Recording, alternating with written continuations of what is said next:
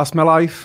Já vás zdravím, dobrý den, moje jméno je Michal Doubek a vítám vás na dnešním uh, live streamu uh, na téma uh, nebo o tématu o americkém finančníkovi Bernardu Medoffovi, uh, který před 14 dny zemřel a chtěl bych si o něm povídat kvůli tomu, že je to člověk, který využíval Ponziho schéma, česky možná letadlo, pyramida a, a tak dále. A spronevěřil dohromady zhruba přes 65 miliard dolarů, což dělá zhruba nějakých 1,2 bilionů korun. Podvedl několik desítek tisíc investorů. No a já bych si chtěl dneska s dnešním hostem a, a i s vámi povídat živě o tom, jeho příběhu, o tom, čím se můžeme poučit z jeho příběhu, na co si dát pozor, jaké vlastně systémy tady známe třeba v České republice, jestli i něco takového funguje i v České republice. A uvidíme podle toho, jak nás to bude bavit, podle dotazů, podle vaší aktivity, tak eh, uvidíme, jak dlouho to vydržíme. Eh, jak jsem říkal, dneska tady nebudu sám, pozval jsem si do mého streamu i mého kolegu a kamaráda, investičního poradce a majitele poradenské společnosti Sušánka a partnery eh, Honzu Sušánku. A tímto zdravím i Honzu. Honzo, ahoj, eh, jak se ti daří? Ahoj Michale, zdravím všechny. Dneska, dneska je to dobrý, takže, takže fajn. Jsi schopen, já jsem sice řekl, že jsi investiční poradce, ale jsi schopen možná svými slovy říct eh, pár slov eh, o sobě, pokud třeba tě někdo vidí poprvé v životě, ať už teď živě, anebo se na nás bude koukat eh, ze záznamu, tak ať ví, s kým mají tu čest? A určitě, já jsem vlastně, jak už Michal říkal, Jan Sušánka a jsem, jsem majitelem poradenské firmy, kterou jsem založil na konci roku 2018 Sušánka partneři na, a my se specializujeme na honorované investiční poradenství pro bonitní klientelu. A ještě převážně ta naše odměna je, je ze zisku, takže hodně, hodně pracujeme s podnikateli nebo, nebo ze zaměstnanci, kteří jsou v IT oboru a pracují třeba v zahraničí, v Americe, ve Švýcarsku, ve Velké Británii máme klienty a, a takhle vlastně po celém světě a, a zabýváme se vlastně nějakou strategii pro čerpání pasivního příjmu a pro ochranu dlouhodobého majetku i, i pro další generace a vlastně udržení hodnoty peněz. To je asi Super. Za mě ještě, ještě možná zmínit a my se si o tom ještě budeme bavit. Ještě vedle toho, to je spíš takový jako doplněk, který mi neskutečně poslední roky baví, tak jsou taky vlastně taky vytváření nějakých podcastů, takže mám dva podcasty, jeden je podnikatelský a druhý je čistě investiční. Mm-hmm. Uh, Honzo, jako skvělý uh, elevator pitch, máš to naučený nebo jsi to dal z patra? Přiznej se. Mám to naučení, ale, ale už jsem to dlouho neříkal, protože teďka třeba díky, díky uh, covidu a pandemii nejsou žádný networkingy, jak jsem si trošku zaskočil, ale, ale vzpomněl jsem se ještě na to. Hlavně, že to je pravda, to je to nejdůležitější, takže díky moc. Eh, řeknu taky, eh, že můžete se určitě eh, ptát, ať mě nebo mého hosta samozřejmě živě v chatu. Jsme live na Facebooku a na YouTube, takže určitě můžete psát do chatu svoje komentáře, pokud vás cokoliv zajímá, nebo jenom nás chcete pozdravit, nebo jste se setkali třeba s nějakým Ponziho schématem tady v České republice, případně přišli jste o nějaké peníze v takové pyramidové hře, dejte nám určitě vědět, my se trošičku rozehřejeme a můžeme si o tom povídat a a tak uvidíme, co z toho, co z toho vznikne. Já bych chtěl tyto live streamy dělat minimálně každý týden eh, na nějaké téma, tak uvidíme, jak eh, vás to bude bavit jak nás to bude bavit a pustíme se do toho. Dnešní téma je, eh, jak už jsem říkal eh, v úvodu, Bernard Medov, který před 14 dny eh, zemřel. Zemřel teda ve vězení, protože někdy na jaře v roce 2009, takže je to teďka 12 let, byl uvězněn na 150 let, takže si odpikal 12 let ze 150 a Uh, ať se pokoušel několikrát za poslední roky uh, o v podstatě nějaké podmínečné propuštění, nebo spíš, aby si to uh, doodpikal třeba v domácím vězení a tak dále kvůli zdravotnímu stavu, protože zemřel v nedožitých, tuším, 83 letech. Nikdy ho vlastně soudce nepustil, nepovedlo se mu to a nechali ho tam prostě dohnít takovej asi pravděpodobně bastard to byl a možná ten akt byl opravdu natolik vážný, že si ani my to neuvědomujeme, ty obrovský rozměry vlastně toho podvodu a těch podvedených, podvedených lidí. Honzo, když se řekne Bernard Madov, co vlastně tobě se, tobě se vybaví? A mně se vybaví jako jeden z největších finančních skandálů ve Spojených státech. To je asi první věc, která, která se mě vybaví. A, a prostě Ponziho schéma typu, jak si říkal, letadlo a že vlastně, vlastně oklamal všechny ty investory, že, kteří si vlastně mysleli, že, si, že zhodnocují peníze, že investují peníze a ty peníze se vlastně reálně nikdy, nikdy neinvestovali a on je vlastně využil pro svůj prospěch. Hmm. Kdy jsi o něm poprvé slyšel? Ale je to, je to v nějaký rok 2015, něco takového jsem to, jsem to poprvé vlastně zaregistroval, kdy, kdy jsem se vlastně víc začínal zaměřovat na, na investice, investiční poradenství, tak jsem, tak začal jako víc vnímat a prostě tady ty systémy těch, těch letadel nebo těch Ponziho schémat tak prostě jsou a pravděpodobně budou po celém světě, nejenom, nejenom v České republice a v Americe, ale prostě je to věc, kdy se vždycky najde nějaký člověk, který prostě to chce zkusit a bude si myslet, že se na to nikdy nemůže přijít. Prostě ten systém je tak špatný, že to prostě jednoho dne musí vlastně jako dojít. Hmm. Já právě proto, protože se specializuješ na investice, potkáváš se s mnoha a s mnoha klienty, eh, kteří možná i mají různé nabídky a oslovují tě s tím, eh, pane Sušánko, můžete nám je zanalizovat, můžete nám říct, máme do toho investovat, nemáme a tak dále. Eh, takže si myslím, že máš nějaký přehled o tom, co se na trhu nabízí, co se děje, s čím se klienti potkávají. A než se dostaneme k nějakým konkrétním třeba projektům českých, se kterými jsi se setkal, tak jsi schopný našim posluchačům a divákům eh, říct v krátkosti, co to je vlastně Ponziho schéma, protože spoustu lidí možná o tom slyší prvně, nebo tak nějak jakoby někdy to slyšeli, a je to pro ně jako něco jako akcie. Jo, už jsem to slyšel, ale co to vlastně je, to nevím. A jak je to vlastně systém, kdy, kdy ty investoři, kteří tam investují, tak si myslí, že vlastně se jim ty peníze zhodnocují, že se, že se investují do nějakých různých typů aktiv, ale ty peníze se vlastně reálně nikdy neinvestují a ten, ten zakladatel nebo ta, ta skupina těch lidí, který, který to vlastně zorganizovali, tak je využívají ve svý prospěch. A když tam přichází noví investoři, tak z toho se vlastně vyplácí ty, ty starý, který, který chtějí vlastně z nějakého důvodu odejít a je to takový kolotoč rozběhnutý a když do toho takhle jako nastoupí, tak se z toho špatně jako vystupuje a vlastně to nemůže skončit dobře. Jo. Takže, takže ty, peníze, ty peníze se vyplácí tím, tím starým, ty nový do toho vstupují a zase, ale jakmile pak je přesně to, co se stalo v Americe, když najednou bude chtít velká skupina lidí to odprodat. Třeba v té Americe, tady u toho konkrétního případu, tak to bylo 7 miliard dolarů, chtěli najednou vlastně odprodat. Tak je problém a musí to spadnout, což se taky stalo. Hmm, hmm. A že uh, v, v podstatě uh, lákají na nějaké vysoké výnosy, ti tvůrci toho Ponziho schématu, a, ale reálně vlastně se vyplácí v podstatě eh, z nových peněz se vyplácí ti stávající nebo staří investoři, takhle tak. se to vlastně točí pořád dokola a dokud tečou peníze, eh, tak to vlastně může fungovat. Je to tak? Je to tak.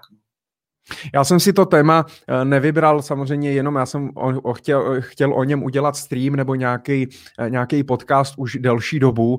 To, že zemřel, je samozřejmě smutné, a, a, ale tak, tak akorát aspoň to tak prostě vyšlo uh, teďka na tu dobu, že mě to donutilo něco o něm, něco o něm natočit. A já určitě na začátek doporučím, protože ten příběh je zajímavý podle mě i pro lidi, kteří nedělají ve financích. Eh, že je to strašně zajímavý příběh i jako z psychologického hlediska. Já když jsem poprvé uh, o něm slyšel a četl jsem, uh, četl jsem o něm knížku, já jsem si ji vzal, vzal i tady, tohle je vlastně knížka uh, o Bernardu Medofovi, která je dostupná dostupná vlastně v České republice. Mám pocit, že uh, ještě, ještě možná je jedna, ale ono i filmy jsou, ale dostupný, nebo dokumenty, ale dostupných je jich hrozně málo o něm.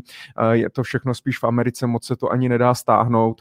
Ale tady ta knížka Zrada život Alži Berního Medofa, tak tu určitě můžu doporučit, ale nejenom pro finančníky, ale i pro lidi, kteří prostě zajímají takové věci.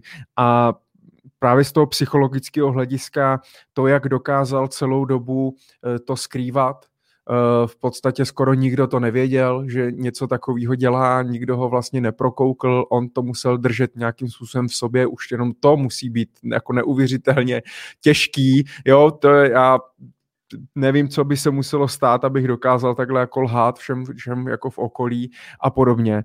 A největší vlastně na tom příběhu je, nebo největší paradox, eh, ty se určitě potkáváš s tím, že lidi ti říkají, no, eh, ale ono už to funguje dlouho, jako to je prostě, ať už to, ať budeme se možná i o těch projektech uh, bavit konkrétně, tak říkali, to už ale trvá dlouho, to už jako tři, čtyři roky fungujeme a vyplácíme, prostě investoři dostali nějaký peníze, dostali nějaký úroky a tak dále. A já vždycky argumentuju tím, říkám, no, uh, Bernardu Medofovi uh, to trvalo skoro 50 let, než to prasklo. Takže to, že něco funguje 3-4 roky a někdo vyplácí úroky, tak vůbec nic neznamená. A dokonce teď jsem si ověřil, že teda on začal eh, v roce 62, v roce 1962 a, a v roce 2008 uh, eh, to vlastně, to vlastně prasklo. Takže konkrétně 46 let takhle získával peníze uh, a to je neuvěřitelný. Znáš vůbec nějaký třeba podobný, jako podobný projekt, tak, který běžel tak podobně dlouho? Dlouho určitě jako ne. To je, to je fakt jako, nebo tady známe samozřejmě tím, že žijeme v Čechách a podnikáme v Čechách, tak jsou český projekty. A tam je ta, ten horizont je mnohonásobně kratší. Já jsem spíš, já jsem chtěl říct, že prostě potřeba vstupovat do projektů, které mají prostě nějakou větší historii, ale, ale teďka, jak ty si odpověděl tady tu délku, tak to úplně ne, nemusí být vlastně jako hlavní, hlavní jako argument, že i prostě dlouhodobé vlastně jako projekty, které fungují, tak můžou prostě jako zkrachovat. Tam by spíš k tomu hmm. člověku jako přistupovat racionálně. Mělo, měl by tam mít prostě nějaký fakta, který zatím jako jsou a měl by tam být prostě dohled České národní banky, měly by tam být prostě nějaký kreditní, jako nějaký rating by to mělo mít a, a další jako věci, aby, aby si člověk jako, aby minimalizoval to riziko, který tam může přijít a ne, neslyšet na ty velké výnosy, opravdu jako ty velké výnosy, vždycky tam je nějaký jako otazník, že, že to nemusí dobře dopadnout, že to prostě opravdu může být to letadlo, jak takzvaně se říká a tomuhle já bych se chtěl jako vyhnout. A investoři, hmm. kteří se mnou investují, tak určitě taky. Ta historie a ta délka nesmí být jediný argument. Je, je to jeden z nějakých jako proměných, který by se měl sledovat. A k tomu se možná dostáváme, než, než k nám dojdou případně nějaký komentáře, dotazy. Určitě se zapojte, proto to děláme live stream. A zajímalo by mě, jaký ty vidíš nějaký znaky, nejdůležitější znaky tady těchto jako projektů, eh, který se tváří, že je to všechno jako všechno super, ale pravděpodobně anebo s velkou jistotou je to eh, Ponziho schéma. Tak eh, dokážeš jako výjmenovat pár jich, pár jako znaků, který si myslíš, já, že já třeba by mohly být podezřelý? Jo, já mám praktickou zkušenost. Já jsem, to možná pak zmíníme, až se dostaneme k tím projektům, ale jeden projekt v Čechách, tak ho měla klientka, měla tam poměrně dost, dost peněz. A my jsme, mně se to nezdálo, protože přesně jak ty se ptáš na ty body, tak já se k tomu teďka dostanu. Byl prostě nějaká přihlašovací stránka na webu, bylo tam akorát vidět zhodnocení, nebylo tam vidět ani jako finančně, kolik je tam třeba zisku. Nebyly tam žádné obchodní podmínky, nebyly tam jako pro veřejnost, veřejnost se k tím stránkám jako nedostala, bylo to vlastně jako schovaný. A fakt to byla vypadalo to jako prázdná schránka, dá se říct, jenom prostě proklet toho, toho, toho klienta nebo toho investora, aby si ověřil, že tam nějaké peníze jsou. A právě nepodléhalo to žádné jako regulaci České národní banky, byl tam jenom nějaký zákon jako dohled kvůli AML a, a dalším věcem. A mně se to prostě jako tenkrát už nezdálo a říkal té klience, a nevypadá to jako dobře. Myslím si, že to nemusí dobře dopadnout. Pojďme od toho pryč. Byla tam velká, dlouhá výpovědní doba, pokud si pamatuju, myslím si, že to bylo 6 až 12 měsíců, strašně jako dlouho. A tak to už, to už bylo prostě, a já si říkal, ty pojďme to rychle prodat, ať dostaneme ty peníze, ať, ať jsme jako v klidu. A prodali jsme to a za měsíc to buchlo celý a, a klienti přišli asi o 5 miliard celkově. To jo. A můžeš být konkrétní, co je to za projekt? Jo, byl to ten EO Investments. Jo, jo, jo, Jakub Ortinský. Já jsem o tom mluvil s Jirkou Cimplem vlastně v, v naší Money Talk Show. A klientka mi pak jako volala pomalu hmm. s Brikem a děkovala mi, ještě mi pak mi poslala nějakou, nějakou flašku, myslím, že, že jsem jí prostě zachránil jako nižší jednotky milionů korun. Hmm. Ono je to, to je právě na tom to nejtěžší, co si, co si třeba říkali, jo. OK, výpovědní lhůta u investic, jo, to znamená, že vždycky by se měl asi klient ptát, nebo ne klient, ale já mluvím z pozice finančního poradce, ale investor. prostě investor uh, by se měl ptát, za jakých podmínek jsem schopen se k těm penězům dostat. To znamená, jsem schopný to odprodat hned, nejsem, jsou tam nějaký poplatky, za jak dlouho se dostanu k těm penězům. To si myslím, že jsou hrozně důležité otázky, které spoustu investorů vůbec nepokládá eh, těm, těm, eh, těm lidem. A tohle, a... tohle promiň, tohle si myslím, že by měl vlastně dostat ten, ten investor buď od té investiční společnosti, do které hodlá investovat, nebo, nebo od toho poradce, už, už té strategii, jak dlouho, za jak dlouho se k tím penězům vůbec je schopný dostat. To je jedna z klíčových jako rolí. Ale chtěl jsem právě říct, jak jsme mluvili o tom, že třeba délka nebo historie toho projektu, té firmy a tak dále jako jeden, jedna proměna neříká nic, tak to stejný i třeba ty podmínky té výpovědi, jo? protože to, že je někde výpovědní lhuta 6 až 12 měsíců, tak to můžeme vidět samozřejmě i třeba u e, nějakých nemovitostních fondů, kde ty peníze jsou prostě zafixovaný třeba na rok, na dva, buď pod nějakým poplatkem, anebo prostě nejdou vy, vybrat vůbec. V Německu vlastně po finanční krizi v roce 2008 tak to zavedlo spoustu německých obrovských nemovitostních fondů, protože v té 2.8 to byl vlastně průser pro lidi, kteří začali vybírat a, a tam je nejhorší samozřejmě potom ta panika, že ono, ty teoreticky, kdyby ti lidi to nevybírali, při tom poklesu, tak e, ten pokles nebude tak velký, ale samozřejmě jak je ten tlak na ty výběry, lidi mají strach a spanikaří, tak to vlastně tlačí, že jo, ty výkupy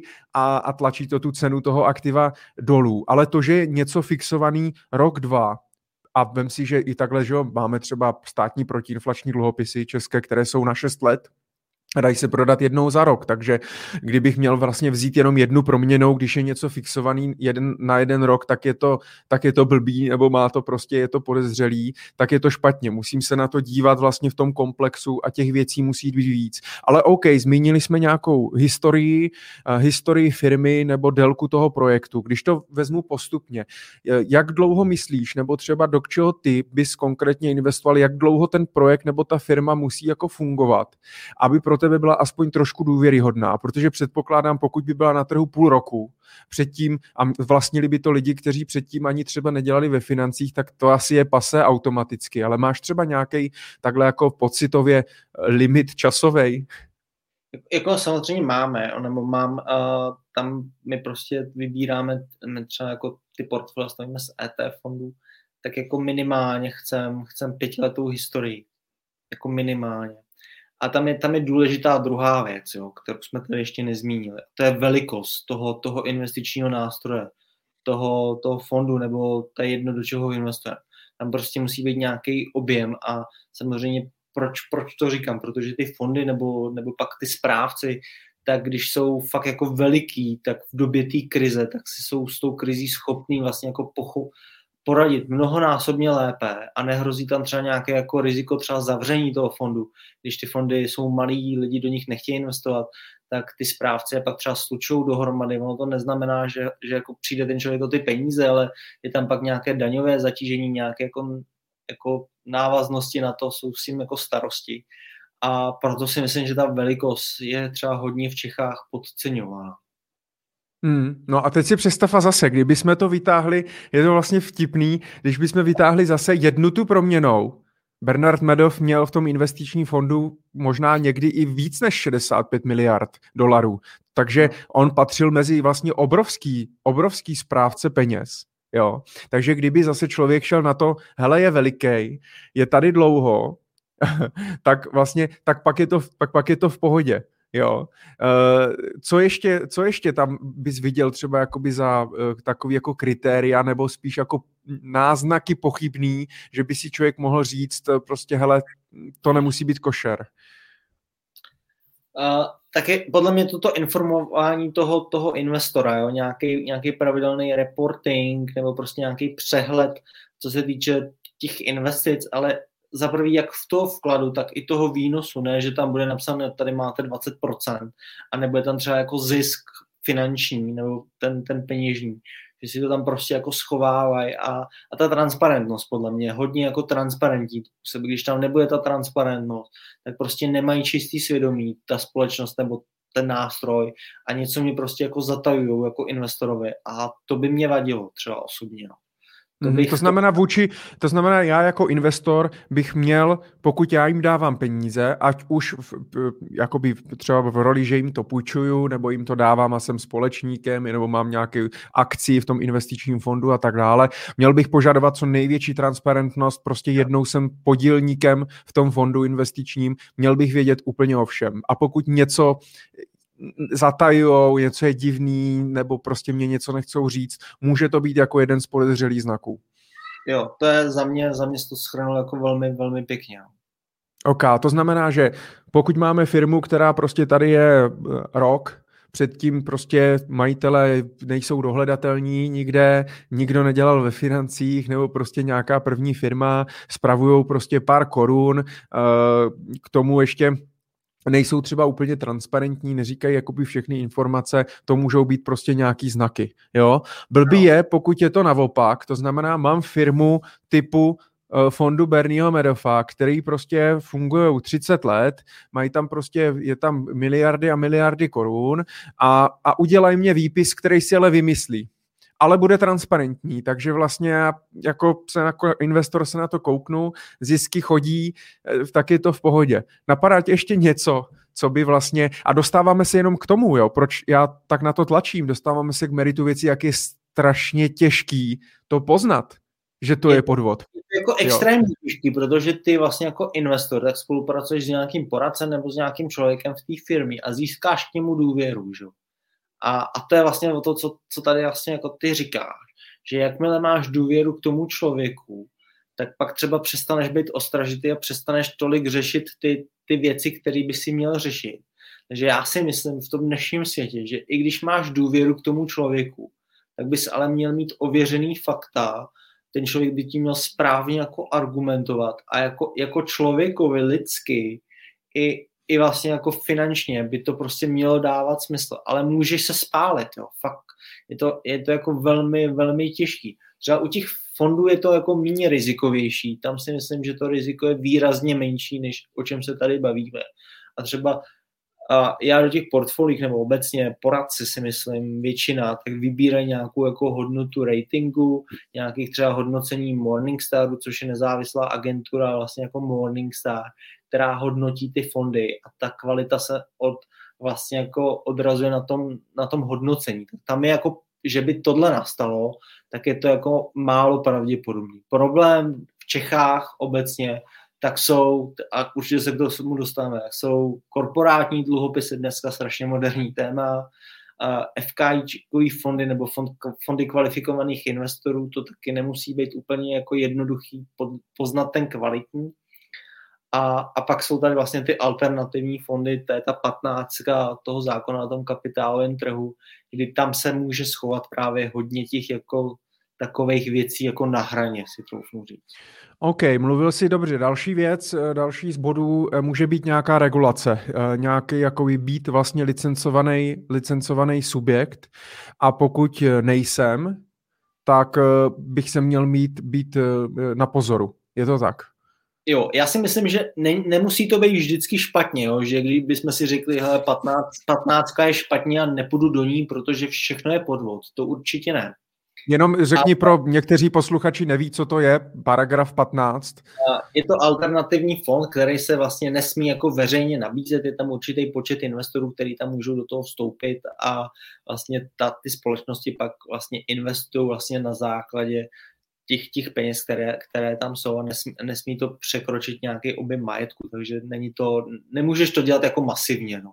A hlavně objem nějakých investorů, že jo? Podle mě dřív to bylo, nebo ta myšlenka byla taková, že mám třeba nějaký podnikatelský projekt, mám nějaký spoluinvestory a tak si prostě tak budu a chci, potřebuji dát balík peněz dohromady a nějak to investovat, ale samozřejmě je pro mě buď zbytečný nebo příliš drahý vytvářet entitu jako klasického investičního prostě SICA fondu a tak yes. můžu podnikat podle toho paragrafu 15. Blbý je, že zase my čeští koumáci jsme si to vohli a vymysleli podle sebe a hodně se to zneužívá, že, jo? že to vlastně funguje teďka úplně jinak, než to mělo.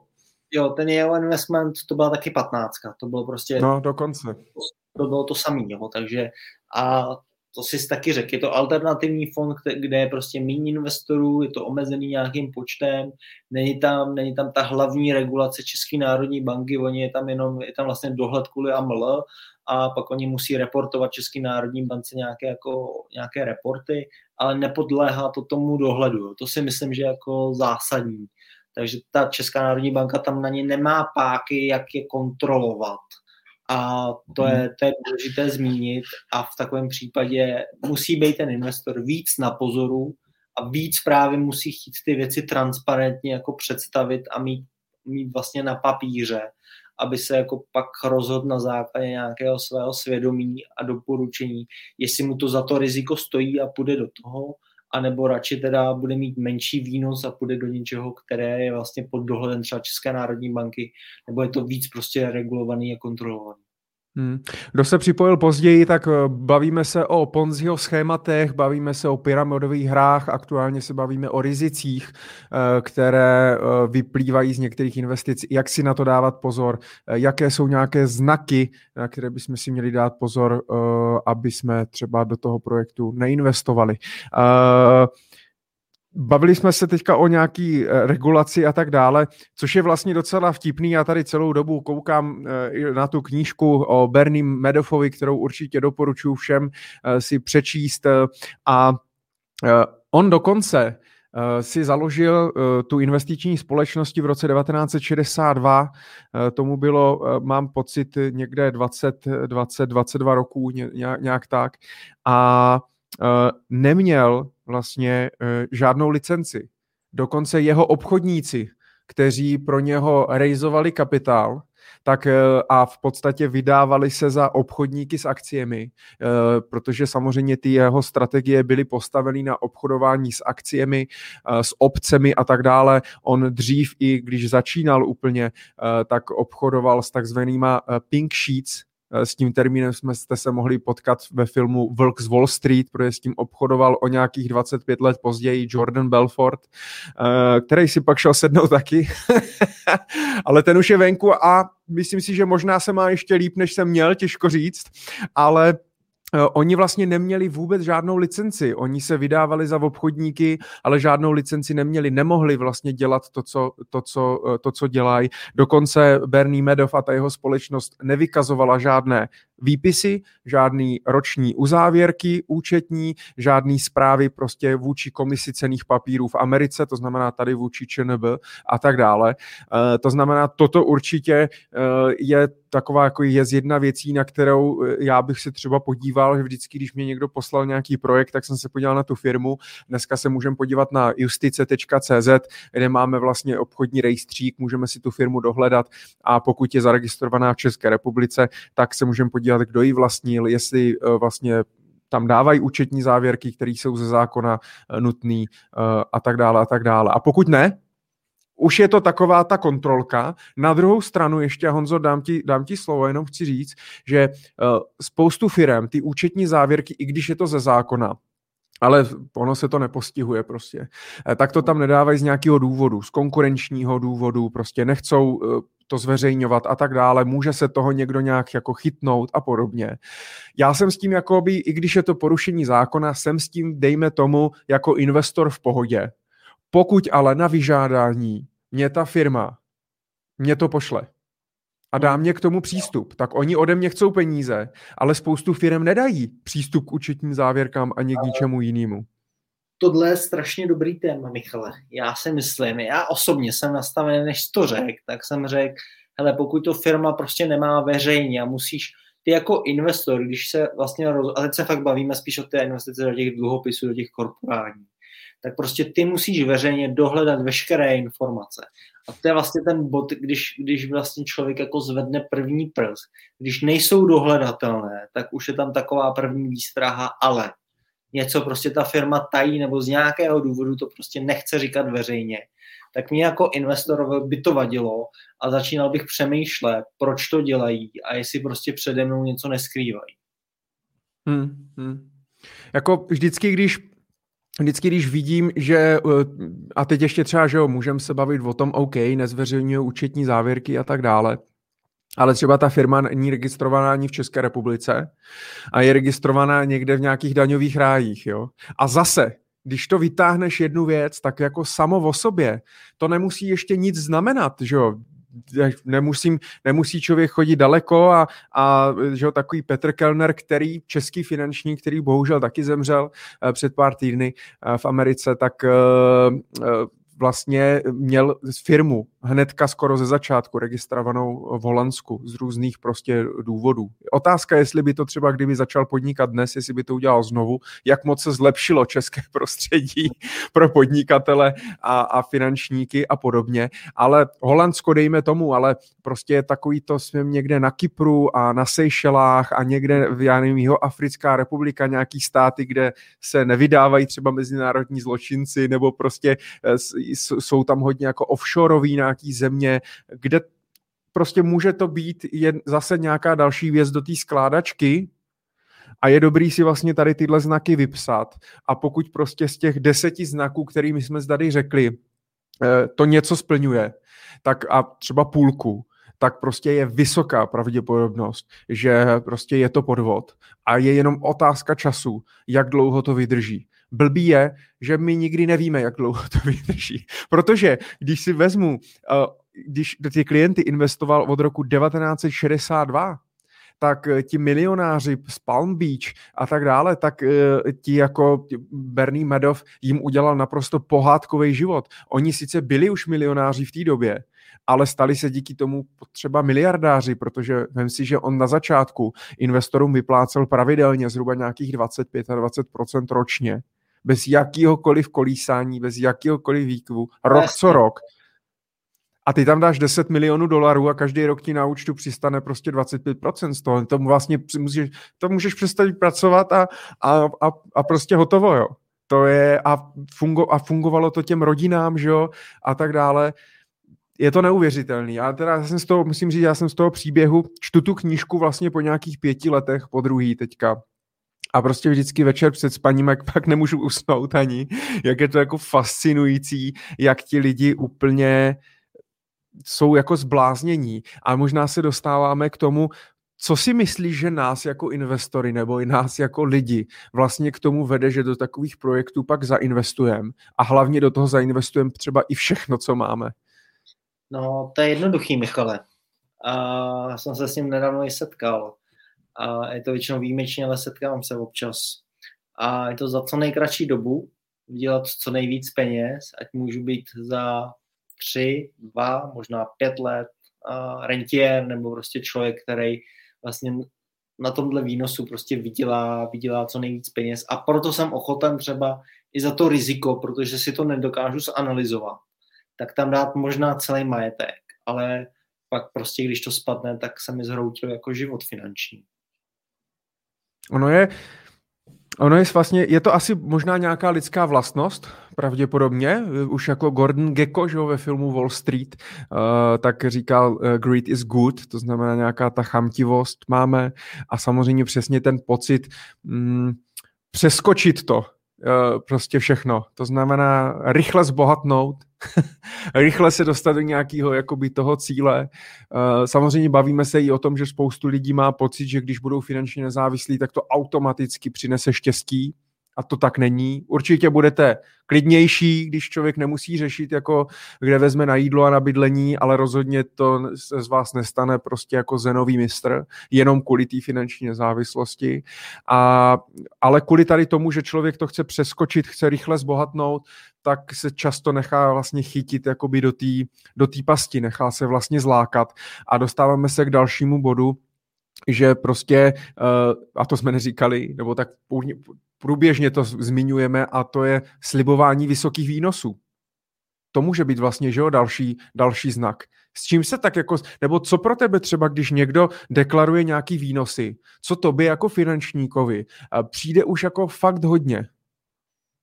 Já, já to říkám vždycky klientům. Jo. Teď, teď je otázka, jak se bavíme. Jestli se bavíme o výnosu jako s inflací, bez inflace, to jsou, to jsou dva, ale myslím si, že dneska, jako když někdo dokáže jako říct investorovi a řekne mu, že zhodnotí ty peníze 10% vlastně nad inflaci, tak už mi to přijde docela hodně.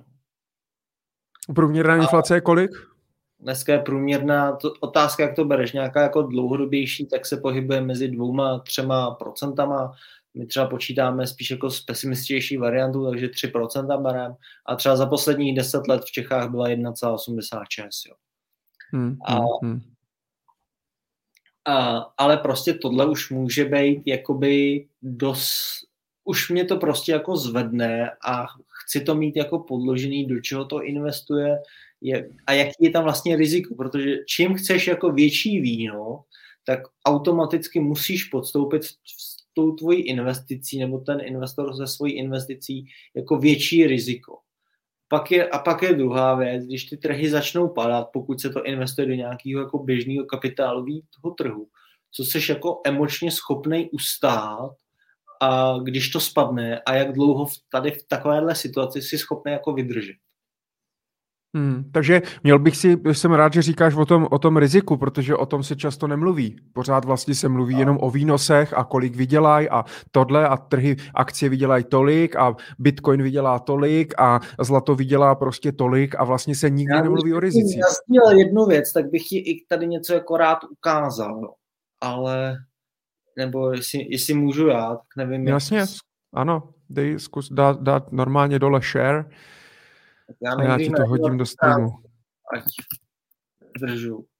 A já si myslím, že se o tom, že obecně se o, těch, o tom riziku a těch propadech jako poslední dobou moc nemluví.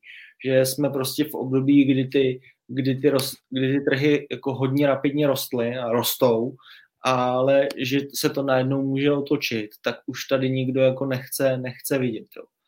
A jenom No o těch rizicích se prostě nemluví, jo? jenže na druhou stranu, protože zase uh, pravděpodobně není výnos bez rizika, a, ale druhá věc, když zase bychom vzali jenom tu jednu věc a vzali bychom ten výnos, no tak když se podíváš třeba na uh, výnos uh, akcie Tesly nebo Amazonu, tak vlastně nemusí to nutně znamenat, že Amazon a Tesla je Ponzio schéma a letadlo. Přece jenom Tesla, i když není nějak extra zisková, tak prostě nějaký auta vyrábí, tak asi to, ten Musk si asi ty peníze nikam jako... Eh, ne... To nazdílím, tady je share screen nebo video file. No, tak share screen a tam nazdílíš pak uh, to, tam si vybereš, nedáš, váš, nedáš okno, ale dáš sdílet vlastně tu další kartu. Počkej, tak s, tou, nevím. s tou stránkou. Počkej. A... Nebo vybereš ten soubor. Počkej. Jo, jo, jo. Tak, teď byste měli, teď byste měli vidět takový graf pěkný. Vidíme. Vidí. Jo, a to je přesně ono.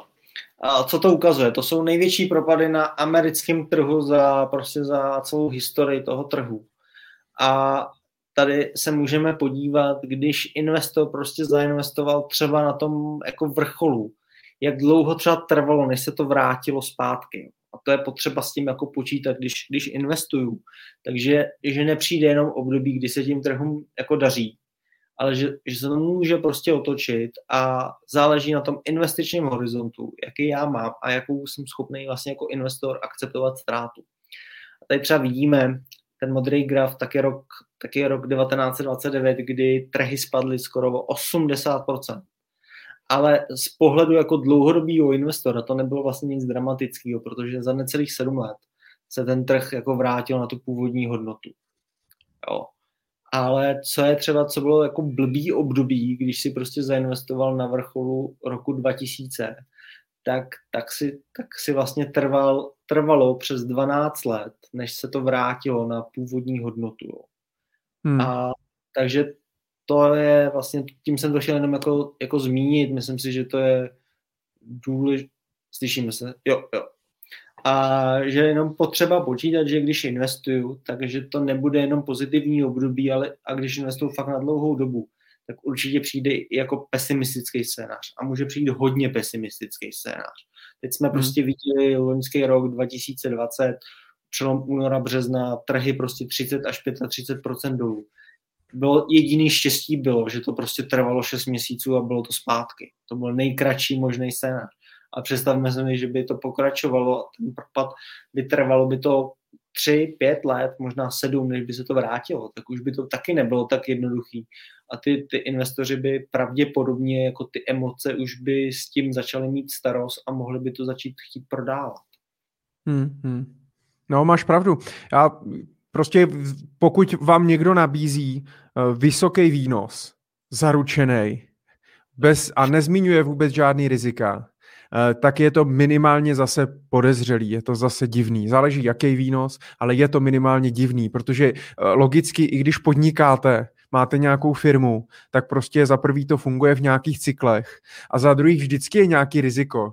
Že jo? A kdo ho nechce podstupovat to riziko, tak nepodniká a jde se zaměstnat. Že jo? Prostě to je, a v tom investování je to to stejný. Blbý zase je, že my jako investoři nechceme že jo, riziko. Lidi nechtějí volatilitu, nechtějí, aby ta investice kolísala, nechtějí prostě přijít o peníze, ani krátkodobě, ani nijak, jakkoliv nijak. A to je zase ale voda na mlín lidem jako Bernard Madoff, který vlastně tvrdil, že vymyslel automatický obchodní systém, který byl zahalen strategií. On dokonce nějakých vlastně v podstatě skoro celou dobu si vystačil, když se ho potom po nějakých 35, 40 letech, kdy začali teda si ho všímat a říkat si, že je to nějaký divný.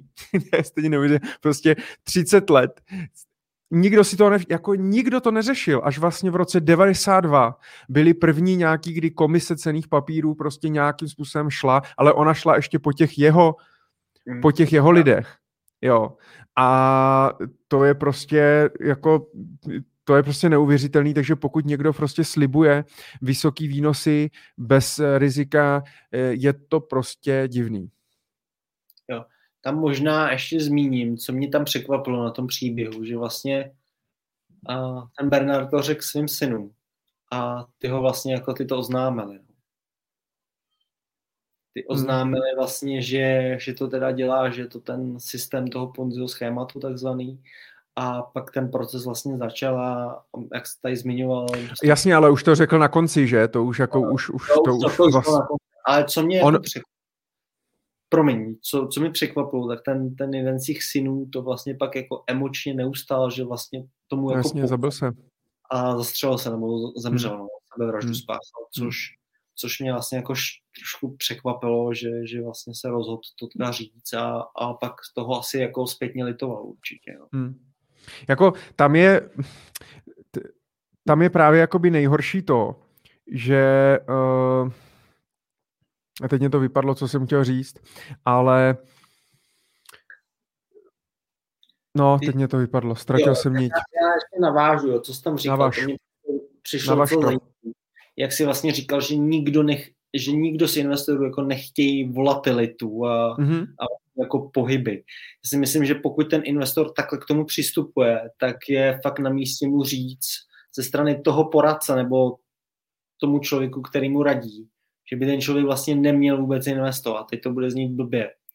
Ale opravdu, pokud není schopný ustát ty propady a investuje na dlouhou dobu, tak je jako matematická jistota, že ty propady prostě jednoho dne nastanou. A je potřeba se na to připravit i po té emoční stránce. A emoce s inflací dohromady jsou vlastně největší nepřítel toho dlouhodobého investora na cestě k vybudování nějakého pasivního příjmu nebo prostě nějakého cíle, k dosažení toho cíle. A myslím si, že tam klíčová ta role toho poradce nebo kouče, to už je jedno, jak mu budeme říkat, kterého v těch emocích vlastně je schopen udržet i v době těch propadů. A možná mu ještě dokáže pomoct, že tam třeba zainvestují nové peníze ale je to pro spoustu lidí, je tohle strašně jako těžké téma, uh, to rozhodnutí vlastně jako udělat. No.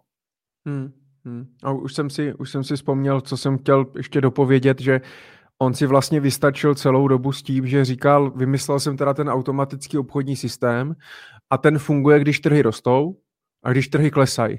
Blbý je, když trhy stagnujou. Hmm, to moc jako nevydělávám. A to spoustě lidem vlastně stačilo. Zaklapli a, a v pohodě. A nikomu nebylo divný, že rok co rok, když vlastně trhy třeba klesaly, ono, eh, tak ono, když trhy rostou, tak to vlastně nikomu nepřijde divný. A mám pocit, že to jsme třeba teď. Že jo, že vlastně poslední tři, čtyři, pět let vlastně jakoby spoustu aktiv roste a víceméně se daří. Uh, dnes je ještě vlastně paradox, že máme tady nějaký covid a, a tak dále a vlastně jakoby ty aktiva rostou, ale to je trošičku z jiného, z jiného jakoby důvodu, ne, že by se úplně jako extra dařilo. Nicméně je jakoby ten optimismus a ten vlastně zase napomáhá tady těm Ponziho schématům, že jo? Protože prostě těm lidem přijde normální a on vlastně první nějaký zmínky byly přesně v těch 80. letech. Eh, ty to budeš vědět přesně, kdy bylo ten, ten černý pátek nebo pondělí. To bylo 87. Počkejte, tady, to jsme, já si myslím, že jo, ale, ale počkej, já jsem... Myslím si, že to byl 87. rok, kdy byl vlastně největší, nejrychlejší propad vlastně jednodenní, kdy se snad možná poprvé musela zastavit obchodování na, na burzách. Jo, jo, jo, bylo, bylo, bylo, říkáš to dobře. A eh, tehdy vlastně bylo i období, eh, kdy trhy jako klesaly a moc se nedařilo. A on pořád vlastně přinášel výnos nějakých třeba 15%. Já mám pocit, ještě tam nejsem v té knížce a už si to moc nepamatuju, ale mám pocit, že jsem se tomu hrozně smál, že mě to utkilo v paměti, že vyplácel, myslím, 14% ročně, rok co rok, pořád do kolečka. A když teda trhy jako klesaly a krvácely a lidi ztráceli prostě minus 10, minus 20, tak on to snížil teda na 12. Že jako no, taky se mu moc nedaří.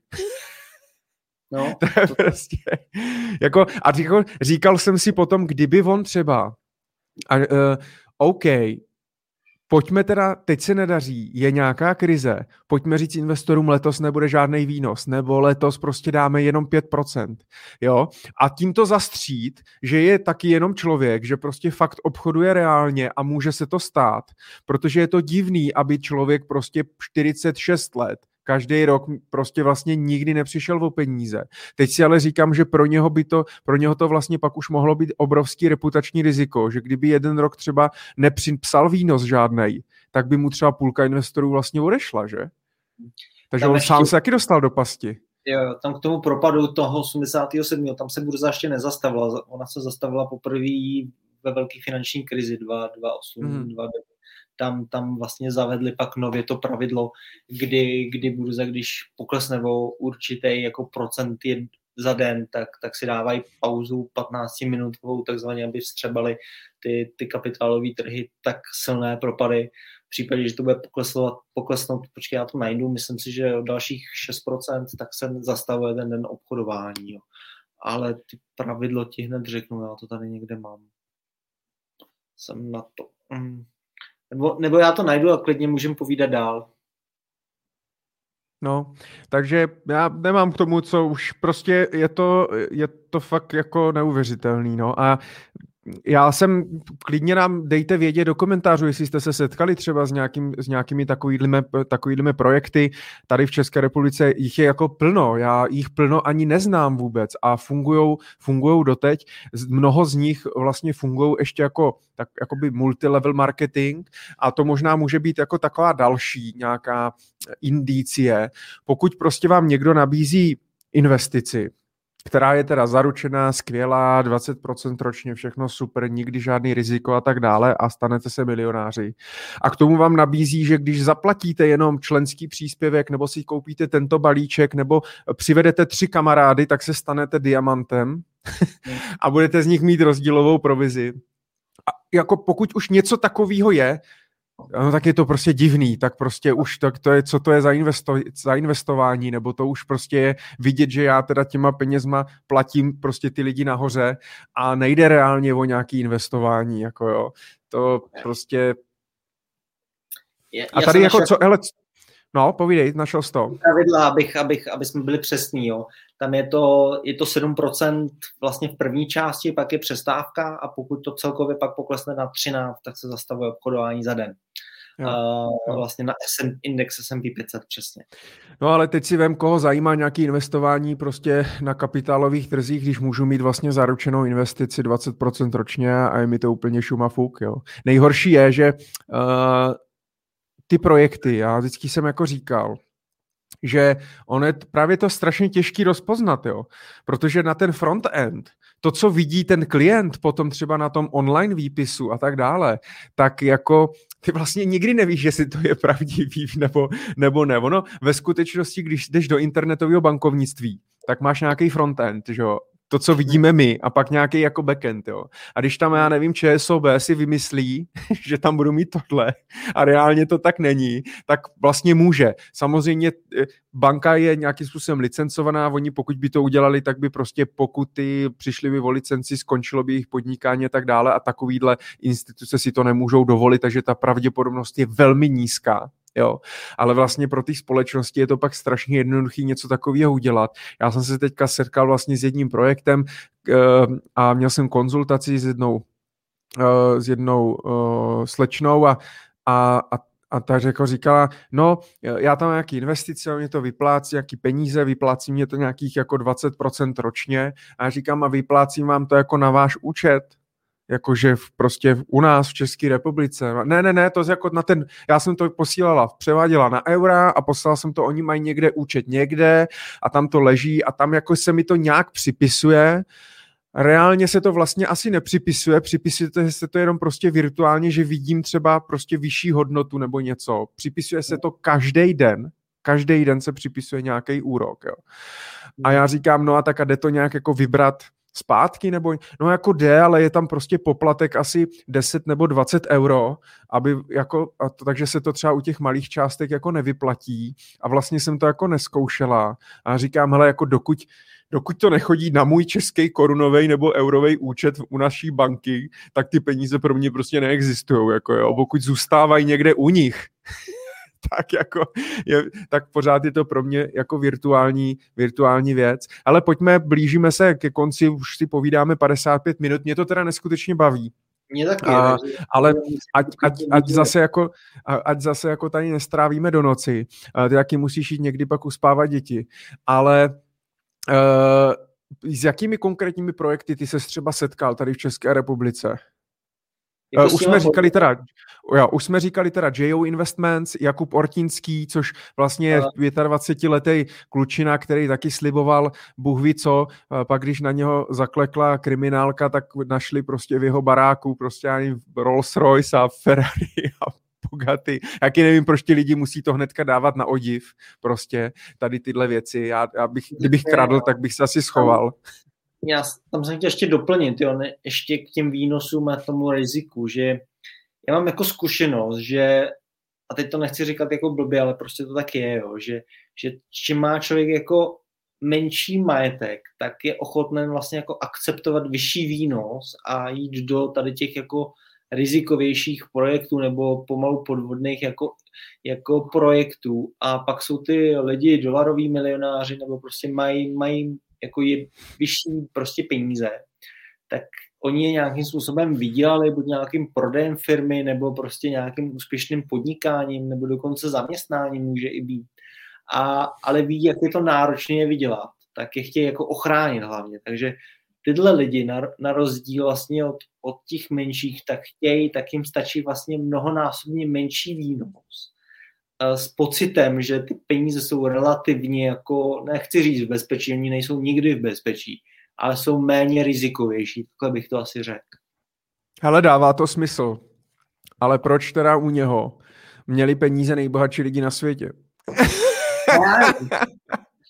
Chápeš to, jo, prostě, ale te, tam třeba, a to je jenom ten paradox, jo, prosím vás, kdyby někdo nevěděl, tak u něho v jeho fondu, on si vytvořil, a to byla vlastně jeho strategie, vytvořit si tu auru toho vlastně člověka prostě jako váženýho finančníka, prostě nedostupný. On byl jeden z prvních, který vlastně umožnil obchodování s akcemi na počítačích ro, vlastně rozjel to, že prostě v těch 80. letech prostě se začaly používat uh, předsedou Nasdaqu, jo, to je potřeba předsedou Nasdaqu a tak dále. On byl jako fakt na Wall Streetu opravdu jako vážený člověk, uh, takže by to do něho nikdo nikdy neřekl, prostě nikdy, jako jo, že by něco takového, nějaký takový podvod mohl být. Měli u něho peníze prostě, uh, já nevím, jo, lidé, co měli Nobelovku za ekonomii, prostě banky, měli tam prostě evropští vévodové, arcibiskupové, já nevím, princové, králové, já nevím, kdo všechno, prostě miliardáři američtí a tak dále.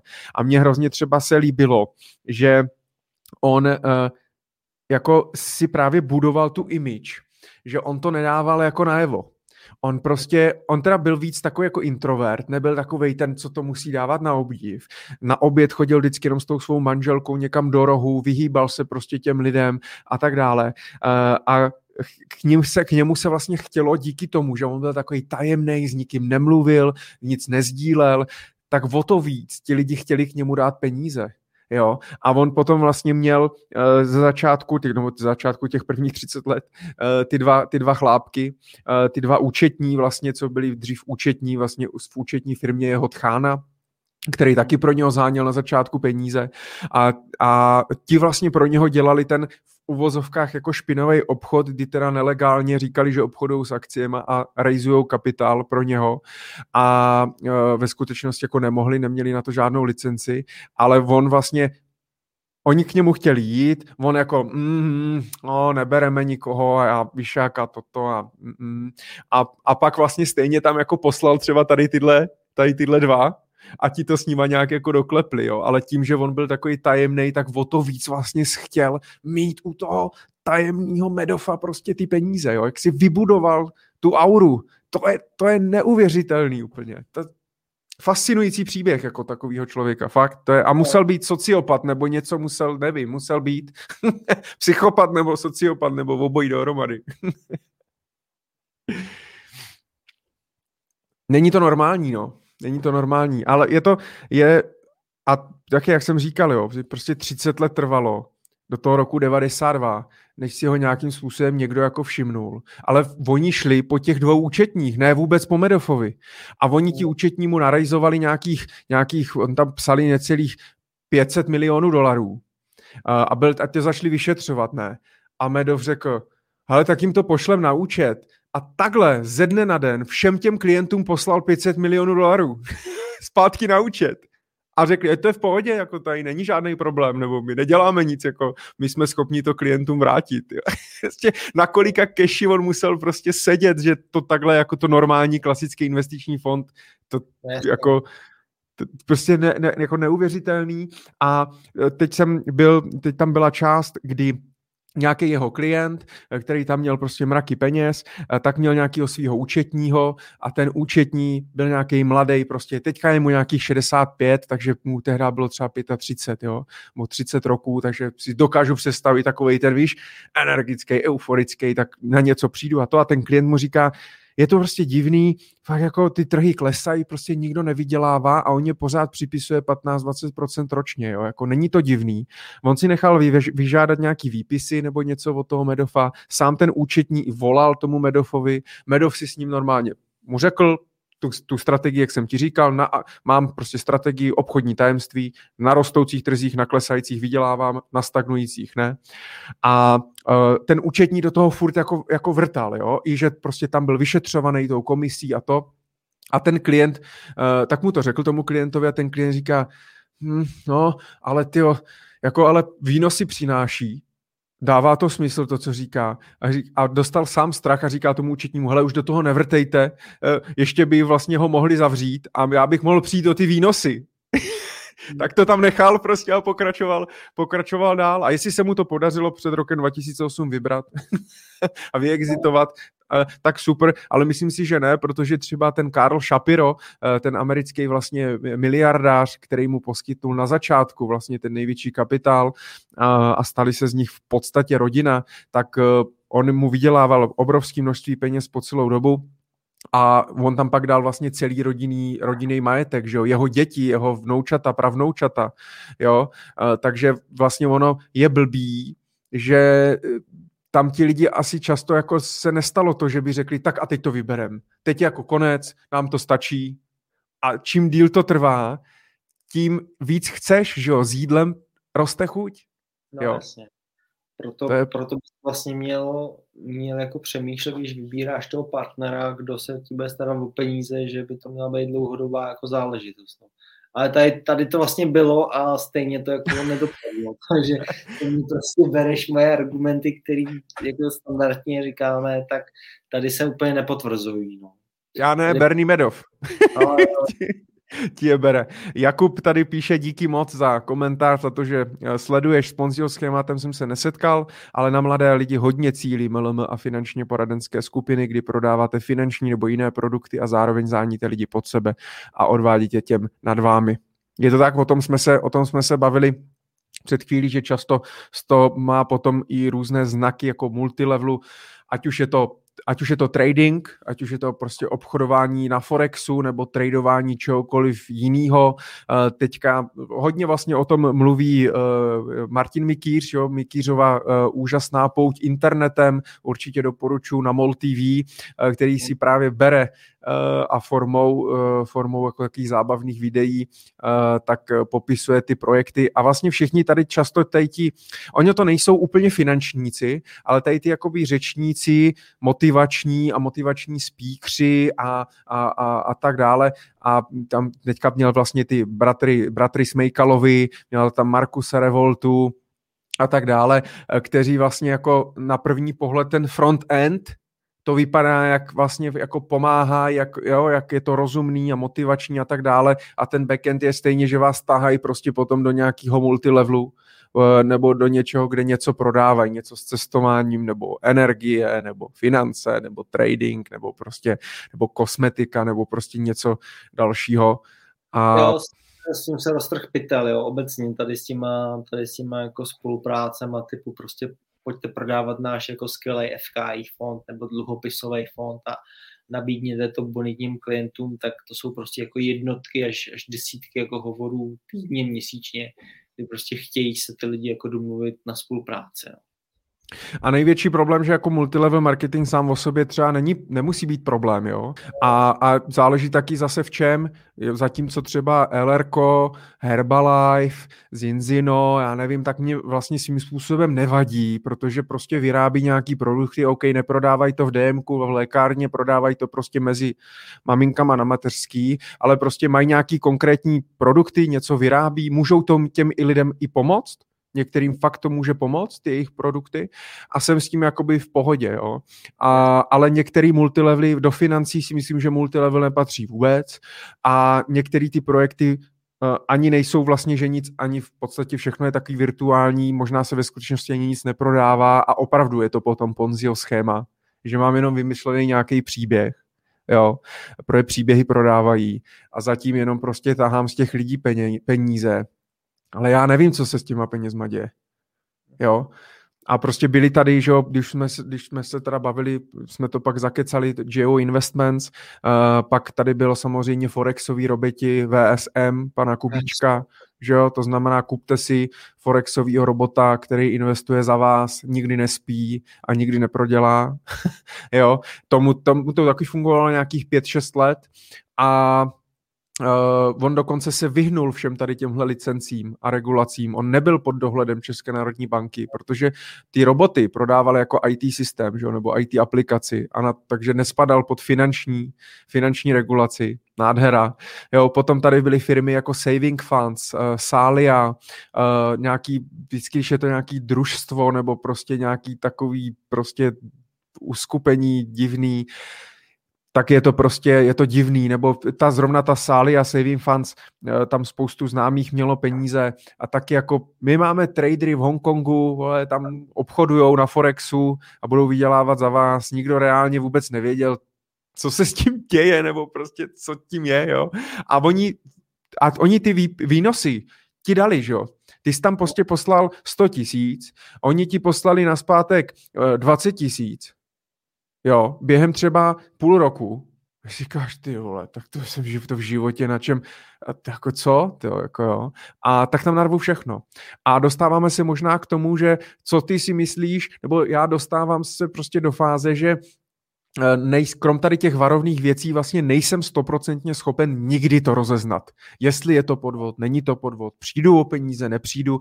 Jak jsme se bavili, vždycky je tam riziko, ale může být nějakým řešením diverzifikace, nedávat prostě do toho projektu, ať je jakkoliv krásný, tak prostě tam nedávat všechno, nějak si to v sobě pohlídat, nebýt chamtivej a nedávat tam všechno a tím to rozložit, to riziko. Co si o tom ale, myslíš? Ale může být. Já si myslím, že je ale důležitá ta komunikace, jak přistupovat k danému jako investičnímu nástroji. Jo. Že tohle je, tohle je vlastně jako hrozně, hrozně důležitý. Ale souhlasím, že diverzifikace, typu třeba jako inspirativní je, jak třeba investuje Nobelova nadace nebo, nebo dolarový milionář, jak mají složený pol, vlastně to portfolio, tak přesně oni nesází všechno na jednu kartu, ale mají tam čas, kde mají equity, kde mají nemovitosti, kde mají hotovost poměrně jako velkou váhu, aby když, když propadnou ty trhy nebo, nebo se vyvíjí nějaký projekt, na kterou, který chtějí koupit, tak aby měli ten tu cash, aby mohli do toho zainvestovat. A mají tam třeba ještě private equity, jo. obecně třeba ty private equity, tak to jsou vlastně, že jo, FKI fondy tady v České republice, tak jsou hodně jako, taky můžou být rizikový, ale myslím si, že tam je přístup toho investora, jak když teda už chce si zariskovat, chce říct, pane Sušánka, zajistěte mi nějaký jako private equity fond, který bude dávat smysl, tak jak se to k němu komunikuje. Jo? Jako říct mu, hele, tady budeš mít 30%, garantovaných, tak je úplně jako nesmysl za mě. Ale prostě mu říkat, hele, kupuješ tam, kupuješ vlastně podíl ve firmě, jsou to nějaké jako prostě crazy money takzvaně a když se to prostě nepovede, tak můžeš přijít o 100%, a tebe to prostě nepoloží, protože máš vedle vlastně gro toho, toho portfela třeba v etf nebo v dalším jako nástroji, který dává smysl, tak to za mě jako není špatně to takhle tímhle směrem komunikovat. A pokud ten klient si fakt chce zariskovat, chce, chce jít prostě zkusit jako vydělat 50%, vyhodnotí si dle nějaké rizikovosti to, ten projekt, tak jako já s tím asi nemám mentálně problém, a je to na každém investorovi jako, jako zvláštní. Ale co já jsem chtěl říct, ještě doplnit tady k tím projektům, tak oni ty dluhopisy jsou vlastně takovýhle jako, jako rizikový. Jo. Tam, tam hodně jako vnímám nějaké jako prázdné schránky, že se, že se otevřou prostě SROčka, je tam dalších 18-20 firm a je to kvůli vydávání těch dluhopisů, nejsou tam přesně ty finanční výkazy tady dohledatelné ty, ty dokumenty, které ty potřebuješ a, a to je vlastně také riziko. A ty klienti vlastně slyší na ten velký výnos. Dostanete tady 7%, 8% ročně nějaký kupon, tak je strašně jako příjemný to slyšet, ale teď to můžeme vidět v době toho covidu, tak bude spoustu firm, který se na tom ještě jako víc svezou a vlastně řeknou, že zkrachovali díky covidu. To je, to je prostě jak, jak v roce nějakým vlastně uplavali smlouvy díky jako velký vodě, prostě pojistní a další věci, nebo nájemní, tak tohle bude to samý. Jo. To prostě ten hmm. covid teď bude za všechno moc. Ale nutně, nutně samozřejmě ty korporátní dluhopisy nemusí znamenat Ponziho schéma, že jo? Tam se bavíme prostě o ne, to ne, to určitě ne, ale je tam, je tam z mýho pohledu a třeba mě jako spoustu lidí obecně jako těch, těch firm, aby abych prodával ty dluhopisy tak jako volají a chtějí. A já prostě dneska nemám aparát na to, abych to zanalizoval jako důkladným způsobem. Je to strašně náročný, musel bych zaplatit nějakého analytika, který se tím živí, který fakt bude dělat jenom ty analýzy těch korporátních dluhopisů tak mě to prostě za to riziko jako nestojí to tomu investorovi jako nabídnout a radši ho prostě do toho portfolia jako nezařadím. Jsem schopný udělat nějakou analýzu toho současného, co už dneska má, ale že bych přišel za hele, tady je, tady je super dluhopis Arky nebo, nebo dalších prostě jako dluhopisových emitentů, ať, ať to koupí, tak to určitě jako neudělám a hmm. ani do budoucna s tím jako nepočítám. Já jsem rád, že to říkáš, eh, že nejsiš ani ty schopnej pořádně to vlastně stoprocentně vyhodnotit a zanalizovat třeba to riziko těch jednotlivých emisí korporátního dluhopisu, na tož, aby drobný investor to vyhodnotil. Prostě investuje se zase na základě nějakého příběhu, Jo, ale proč ty banky, když půjčují někomu peníze, tak toho klienta prostě svlíknou do naha? protože si prostě chtějí hlídat to riziko, že jo? Nechtějí půjčit jen tak, když to nedává smysl. Ale my, investoři, každá babička, co tam má stavebko, tak prostě prdne to do nějakého dluhopisu a, a to pozor. Ale jenom jsem chtěl, tohle je taky důležitý. Promiň. Uh, protože se jim to špatně jako nabízí a prodává. Tam je prostě, tam ty lidi říkají, nebo ty firmy, je to jako garantovaný, je to, i když prostě není to závislý na kapitálových trzích, je to prostě super, dostanete 8% ročně a za pět let mám Tady je to napsaný. no, tam nějaká smlouva, která vlastně to jako, jako garantuje možná, ale ve finále to vlastně žádná garance jako není, jo pokud tam není jako blanko směnka, tak, tak stejně ten člověk má jako smůlu. Mm, tak jako... Blanko směnku to nemáš jako jistý, jo. Vys Arka třeba, no. No, přesně, jsi, jsi hmm. jako vejš v tom pořadí těch, těch dlužníků, ale, ale neřeší to ten, ten problém toho krachu. Hmm.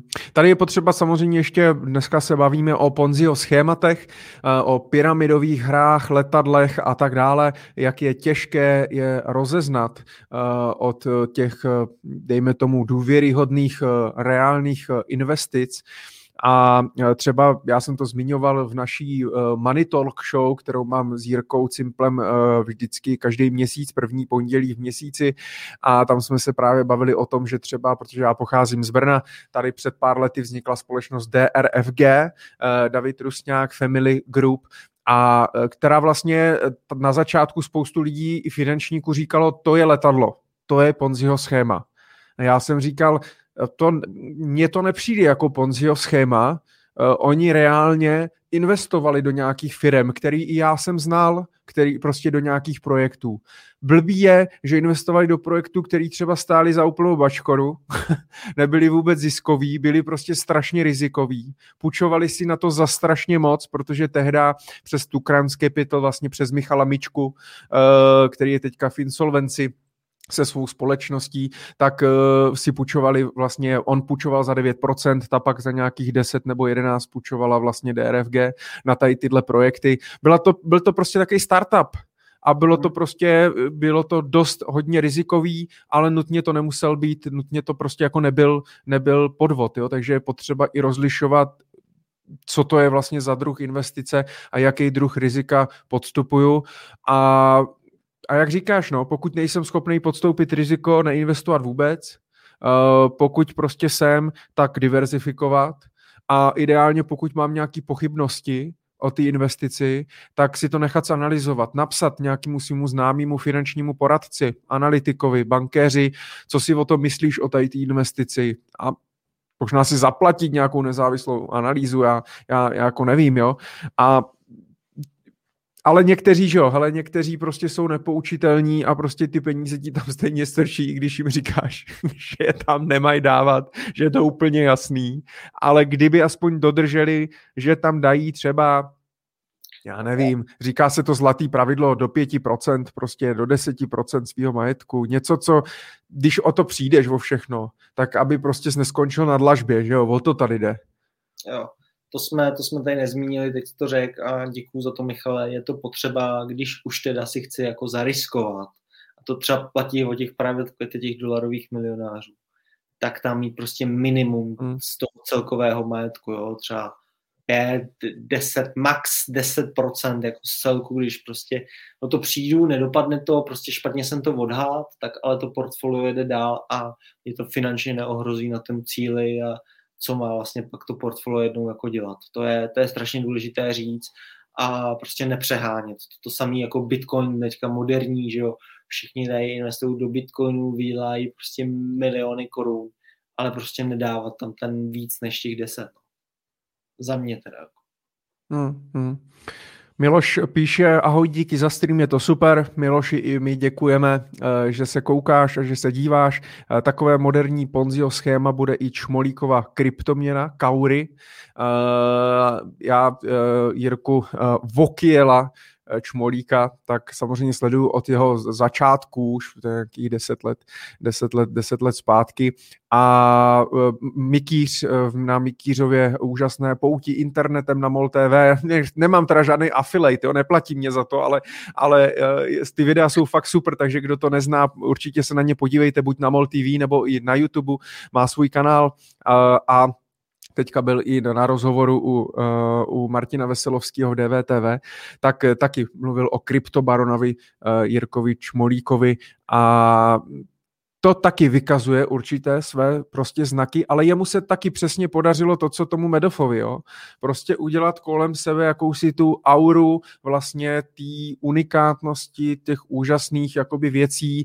On to ještě dotáh tak daleko, že je někde na té Kostarice a tam prostě staví teda nějaký nějaký, nevím, co tam staví, jestli tam má hotel nebo, nebo prostě něco a tak to vypadá, že fakt teda reálně tam jako něco je, jo, že není jenom v Mikině v Hongkongu ve sklepě někde schovaný, ale reálně nějak žije. Vymyslel si svoji vlastní virtuální měnu, která ale má vlastně asi jako hodnotu, to možná toaletní papír má větší hodnotu než ta jeho virtuální měna. Otázka vždycky, co si za to člověk je schopen samozřejmě pořídit a to se vlastně o tom sem hodně mluví i o Bitcoinu, že jo. Uh, prostě vlastně jestli je to měna, není to měna, co to musí splňovat, aby to byla měna a vždycky je to prostě obrovský, obrovský riziko. A já myslím, že on taky, ale Uh, taky to bylo dřív o tom, že prostě kupte si u mě nějaký kurz nebo kupte si nějaký balíček nebo něco a za to pak dostanete něco a stanete se teda v tom týmu a když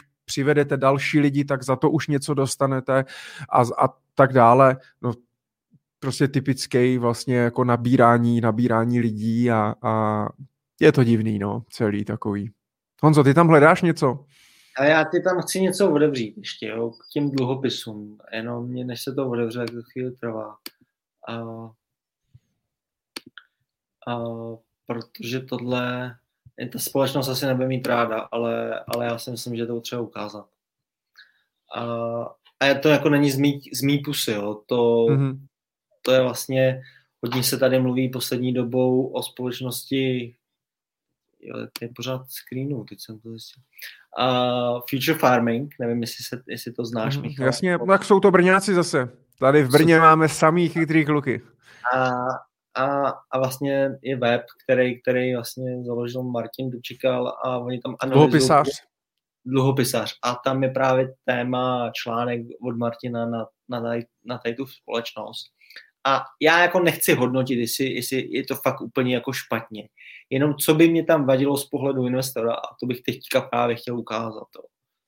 A, hmm, tak pojď, pojďme na to, pojďme na sdílet, za chvíli budeme končit. Bude čas večeří.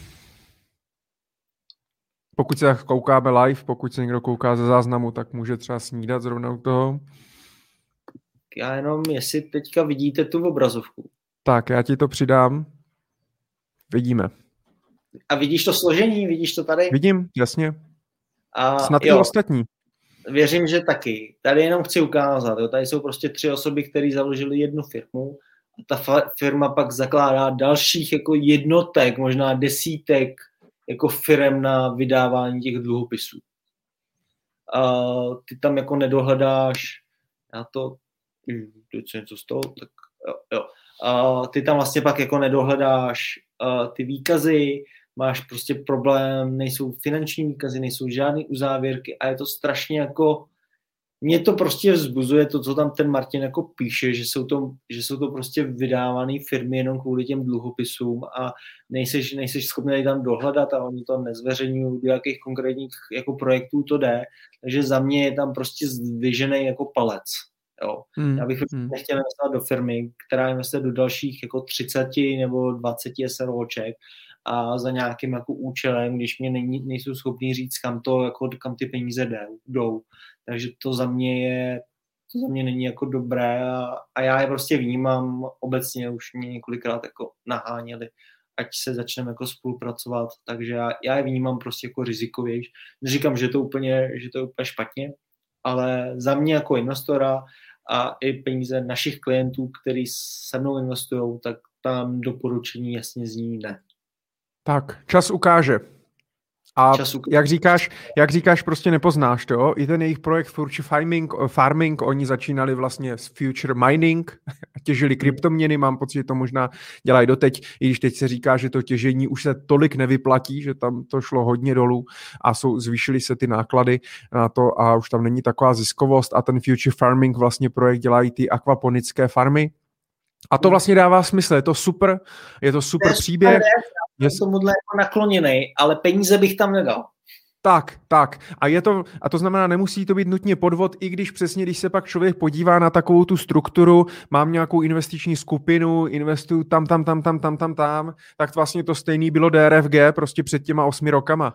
Z toho důvodu oni teďka uh, prostě ti investuje jenom do nemovitostí a do telekomunikací, aby to skonzervativnili, zjednodušili, spoustu těch divizí odprodali nebo zrušili, odepsali a tak dále, protože prostě to byla, to byla jako šílenost.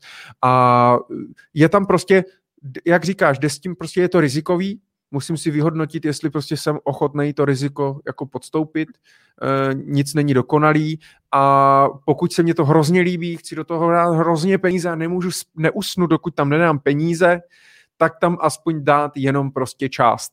Aby jo. kdyby se to nepovedlo, nebo kdyby to prdlo, tak prostě uh, jsem neskončil na dlažbě, že jo, o to tady a pokud, prostě běží pokud se rozhodnu investovat do toho dluhopisu, tak právě třeba ten, ten dluhopisář mi přijde jako skvělý projekt, kde mm.